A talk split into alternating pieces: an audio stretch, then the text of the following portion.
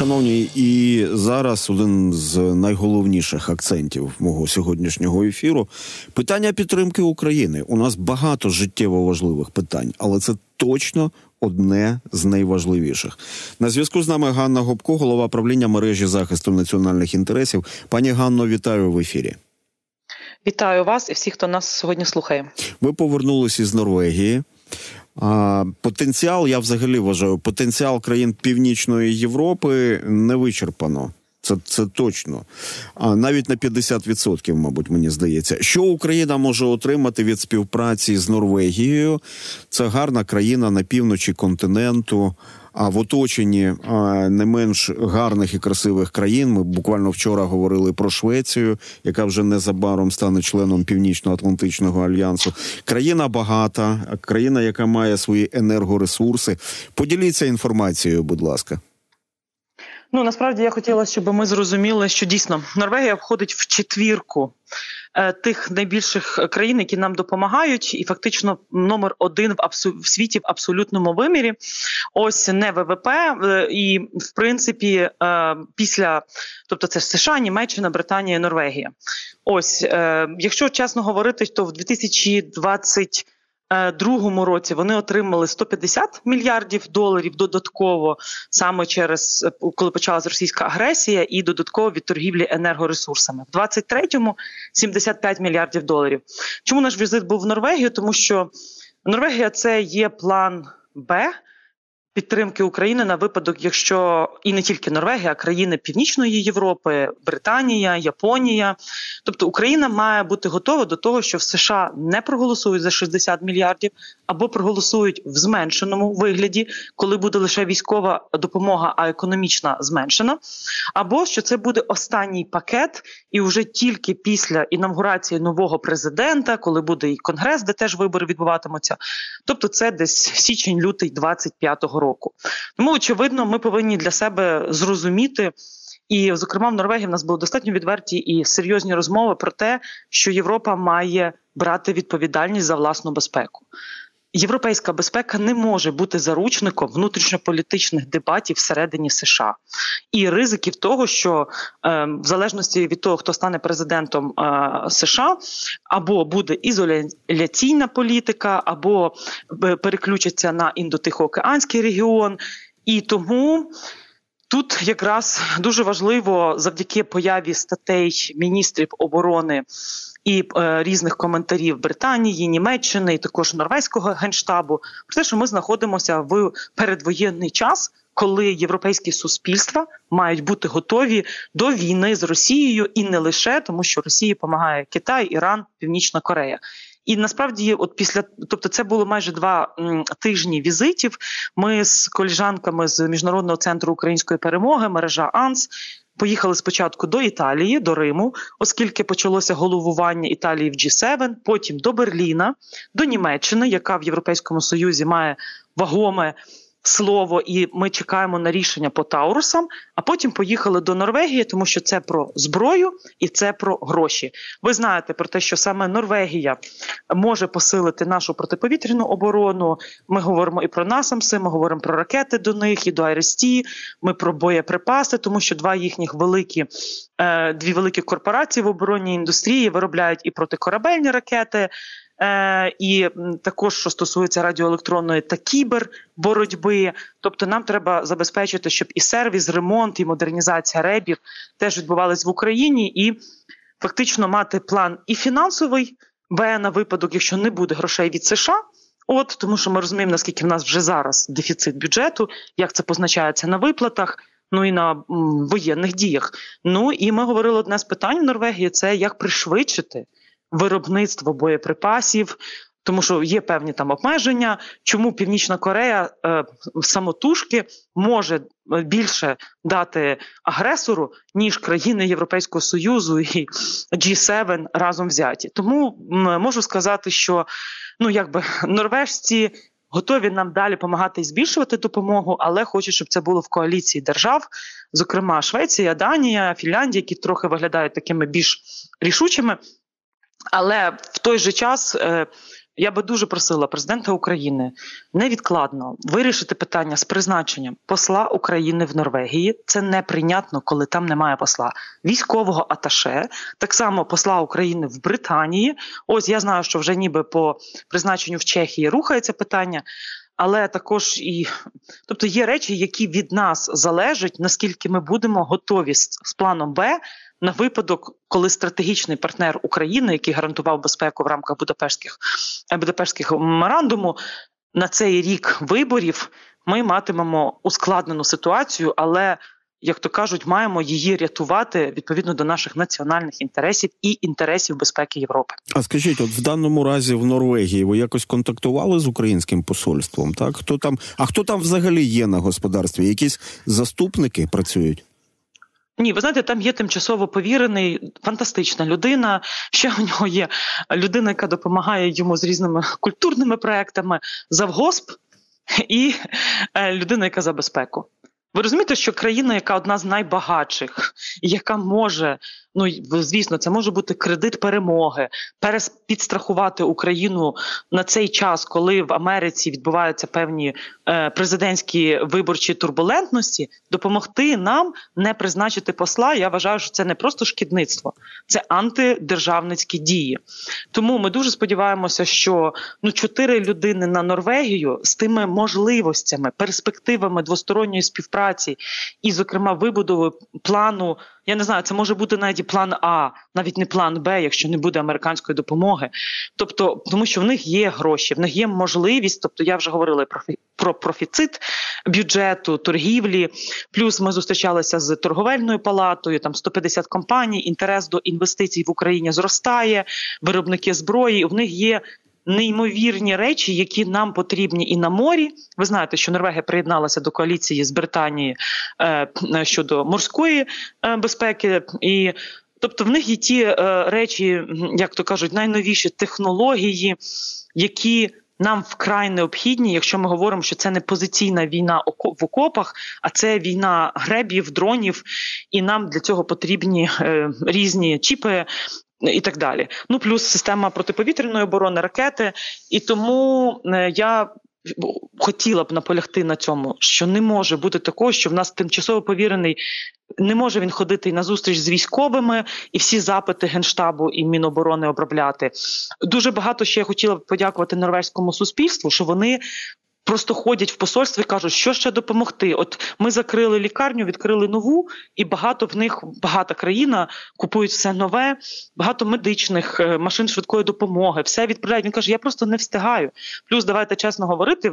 Вікінги, я от відчула цей от дух, що вони готові, і вони теж пережили е, війну, коли були під окупацією, і там, де зараз МЗС, колись було е, гестапо. От і вони чітко вони відчувають оцю загрозу, яка насувається на всю Європу. Вони розуміють, чому треба допомогти Україні. І кожен день уявіть собі, от ми були 701 день з початку повномасштабного вторгнення під парламентом. Кожен день е, з 5 до 6 відбуваються акції в підтримку України, де виступають і норвежці. Що мені важливо, що це не просто українські активісти, які після повномасштабного вторгнення приїхали, це норвежські активісти які беруть участь щоденно в акціях, роблять апдейти, що що робить там Росія, які гібридні атаки на Балтику і так далі. І тобто, це годинний такий наповнений змістом мітинг, фотографії зруйнувань. Тобто щодня. Уявіть собі, щодня годину під парламентом і спікер виходить час від часу, з ними спілкується. Тому дуже важливо цей напрям з Норвегією готувати ну на випадок того, що не буде підтримки від Сполучених Штатів Америки, бо вона буде та, яка не перекриє наших потреб. Тому що в Росії ресурсна перевага, і до цього треба ставити серйозно. В наступному році відкриють пам'ятник доньці Ярослава Мудрого, яка вийшла заміж за їхнього тоді е, короля. Тобто, це це вже тисячолітня історія українців, вікінгів північної Європи, тому що в нас зі Швецією теж пов'язує е, е, Інгінгерда була дружиною Ярослава Мудрого ми маємо використовувати різні аспекти. Це те, про що говорить і Лариса Олексіївна Івшина постійно, що ми маємо тяглість зв'язків з королівськими династіями Європи. І зараз ми повинні нагадати, що ми не прохачі. Дайте нам гроші, бо ми хочемо вижити. Ні, Україна не не буде для вас щитом, як всім комфортно стало. А Україна хоче отримати найсучасніші технології, щоб виграти цю війну разом. Ганно, до речі, про технології. Ви згадали системи протиповітряної оборони НАСАМС, які виробляють норвежські компанії в співпраці з американцями. А, І українське командування, українські військові оцінили рівень цих технологій, збивають все, що не практично все, а збивають все, що летить з боку росіян. А щоб так, от ну можливо, пришвидшити процеси там і, і призначення посла, можливо, давайте означимо наскільки це багата країна. Можливо, це якби викличе додатковий інтерес.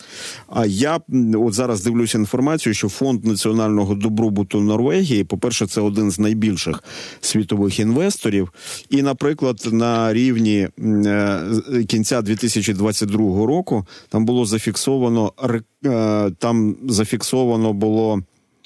На жаль, в зв'язку з війною в Україні е, збиток, але цей фонд є одним з найбільших взагалі в світі. Так а коли ви говорили з норвежськими партнерами, мова йшла про співпрацю і спільне виробництво?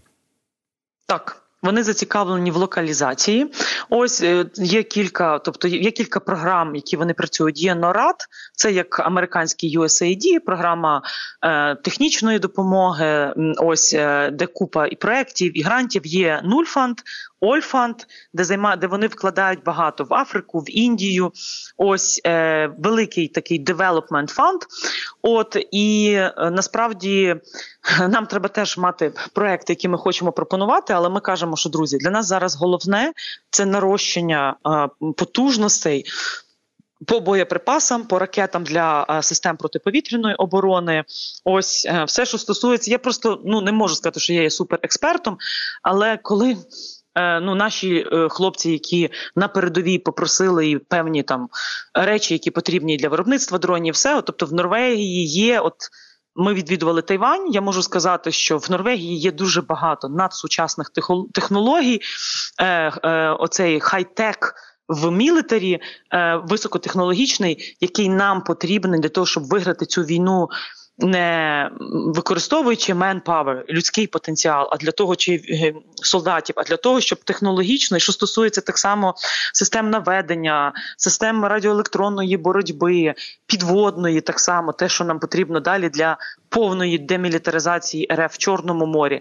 Е, говорять, я знаю, що буде наступного тижня візит з українського боку, тому що з міністерства оборони і компаніями, от е, коли президент України відвідував Норвегію після Вашингтону всередині грудня, нам дали пакет фінансової допомоги, щоб перекрити певний бюджет е, дефіцитний е, дефіциту.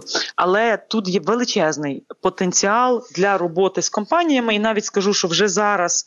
Е, деякі компанії завантажені шукають по 500 працівників в рік. Тобто є проблема, наприклад, НАМО, одна з найбільших корпорацій, які займаються артилерійські боєприпаси. Тобто їм потрібно 700 людей на заводи Е, за три роки, і це мають бути такі skilled people, люди, які там кваліфіковані, інженери, ось які знають IT, е, нанотехнології і так далі.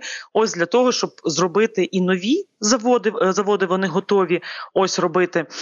Збільшувати, як то кажуть, англійською upscaling і ramping up production, тобто збільшувати це все є. От і е, тому я якраз і кажу, що коли наш тимчасово повірений, ну видно, що людина забігана, але знайшов для нас час, щоб теж якісь свої інсайди поділитися перед зустрічами. У нас за два дні було 17 зустрічей. Ми покрили всі ключові агенції, парламент. Всі політичні сили, там зараз е, коаліція на чолі з Лейб з Лейбор Паті, от де треба трошки продемонструвати, що друзі, будьте готові до того, що якщо Сполучені Штати Америки не проголосують, і ми будемо в такій надскладній ситуації. Підставте нам плече, тому що тут йдеться не про Україну. Поразка України означає реально ну велику війну на навіть не будемо Європи. говорити про поразку України. Так, так? ні, але ми їм намагались донести цей sense of urgency. Чому треба більше давати, програмувати ці, тому що вони розглядають зараз кілька програм і бюджетні, так само, як і коли ми були в в Берліні. 1-2 лютого буде голосуватися бюджет е, якраз в Німеччині, обговорювали про резолюцію, яку будуть ухвалювати в Бундестазі напередодні е, другої річниці повномасштабного вторгнення. Там і про Тауруси буде звернення, це буде вже спільна резолюція. Я сподіваюся, її не провалять. Ось це там так само про те, що конфісковані активи мають бути направлені в Україну. Тому ми якраз і показували, що дивіться. Європа, Німеччина, Італія, яка головує в G7 і хоче вести Україну в Європейський Союз, е, Норвегія, яка не є в Європейському Союзі, але яка знаходиться е, в Європі і є членом НАТО. Тобто, це має бути також план. Ну не можемо дивитися просто як е, республіканці і демократи між собою. Це правда, а, як пані Ганно, сваряться абсолютно правильно. А не може Європа і Україна бути заручницею там політичних конфліктів. Зрозуміло, так. А коли ви говорили до речі, я сподіваюся, нас зараз не чують наші американські партнери, а тому, що у них може виникнути таке хибне відчуття, що ну ось є заміна. Та мова йде Ні, не про дивіться. заміну. Ні, я я розумію. Я зараз завершу. тимчасове мова вирішення, йде, коли в них турбулентності. Мова Але йде... Америка своєю слабкістю сама, як то кажуть, стріляє в свою першість, в своє лідерство. Давайте залишимо шанс американцям в такому плані. Мова йде про консолідовані зусилля заради перемоги. Так, так. от як як я це сприймаю, що вам відповідали норвезькі політики? На що вони готові? Е, насправді, ну норвезькі політики, дивіться, Норвегія не є з таких якби країн, які, як Британія, перші надали нам багато видів озброєнь, штормшедови і так далі. Тобто вони відчувають себе дуже комфортно, це дуже багате суспільство з надзвичайно високими стандартами. Там більшість таксі це сучасні Тесли. От ну просто рівень достатку ви можете уявити. Тому вони ніби десь там трохи віддалено, але вони відчувають ту трансатлантику. Плюс в них є проблема з росіянами і е, Китаєм, тому що вони хочуть е, якраз в Арктиці, де є Шпіцбенберг, чи е, е, якраз е, можуть бути нові загрози для них. Ми зустрічалися також із їхніми військовими. Ось і вони прекрасно усвідомлені. Єдине питання, як донести до суспільства і їхнього, в тому числі, що загрози зросли.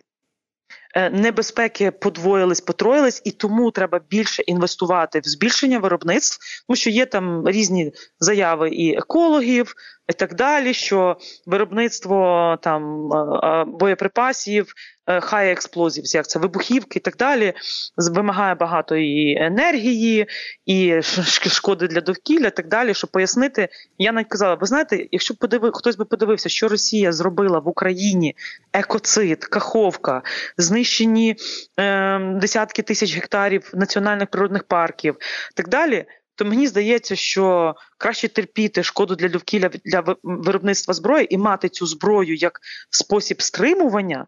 Чим е, потім е, під час геноциду, екоциду е, е, вокраймс, е, господи, злочинів проти людяності, це все терпіти. Тому, якщо треба, ми готові привести наших екологів, які задокументували факти екоциду, щоб спілкуватися. Якщо треба мерів міст теж які багато втратили. Ну і тут ми теж говорили, до речі, про критичні мінерали. І з німцями, тому що ви знаєте, що Німеччина в червні проведе конференцію з підтримки відбудови України, е, і буде в рамках цієї дводенної конференції окремий форум з відновлення. Хоча на всіх зустрічах, що в Італії, що в Німеччині, ми казали, друзі, потрібні конференції з перемоги. Давайте про це чесно говорити. Нам потрібна зброя, потрібна зброя вже. Не бійтеся, що Тауруси стануть ескалацією. Навпаки. Для нас єдиний шанс у 2024 році це прорвати міст і через Крим, а е, повернути е, до України. Е, збільшення допомоги, тому що дуже багато є таких, якби скептичних голосів. Це вже як частина стратегічних наративів Росії. Чи можемо ми виграти цю війну, чи наскільки наскільки ми є виснаженими? От і тому нам треба те, що я завжди і казала на всіх зустрічах. 22-й рік, рік успішної сухопутної операції, звільнення Херсону, частину Харківщини. 23-й рік це рік неймовірних креативних кроків і деблокади на Чорному морі для експорту по е, зерновому коридорі нашої сільськогосподарської продукції. 24-й рік з F-16, а Норвегія, ви ж знаєте, вона теж входить в коаліцію по F-16. От і ми сподіваємося, що в першій половині 24-го ми зможемо, уже маючи F-16, більше е, протиповітряної оборони і Тауруси, здійснити оце, як би кажуть, прорив. Тому що дуже багато таких песимістичних голосів, плюс ситуація непроста на фронті, плюс з фінансовим забезпеченням. Тому треба мобілізовувати всі ресурси і мати ну відповіді на ті загрози, які можуть з'явитися, чи ті ризики недоотримання допомоги від США, від е, Європейського союзу, і так далі.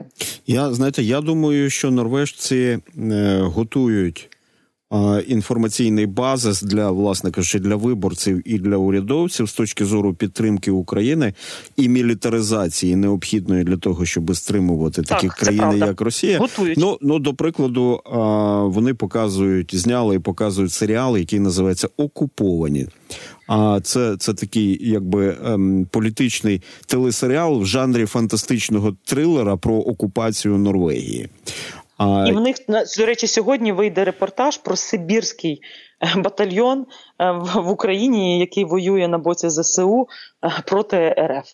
О, до речі, та це цікава інформація.